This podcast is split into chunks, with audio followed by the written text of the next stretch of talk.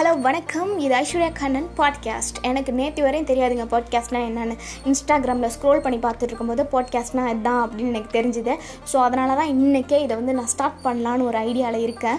நிறைய சோஷியல் மீடியாஸில் நிறைய சேனல் ஆரம்பித்து விட்ட கதையெல்லாம் இருக்குது அந்த மாதிரி இது போகக்கூடாது அப்படின்ற ஒரு கண்டிப்பாக இருக்கேன். ஸோ கண்டிப்பாக போகாதுன்னு நினைக்கிறேன். ஸோ டெய்லியும் இந்த பாட்காஸ்ட்டில் நம்ம எப்போதுமே வந்து டச்சில் இருக்கணும். இப்போ பார்த்தீங்கன்னா வந்து இந்த பாட்காஸ்ட்டில் என்ன பண்ண போகிறோம் அப்படின்னா வந்து எஃப்எம்னா தெரியும். எஃப்எம்ல நிறைய செலிப்ரிட்டிஸ்லாம் வந்து பேசுவாங்க.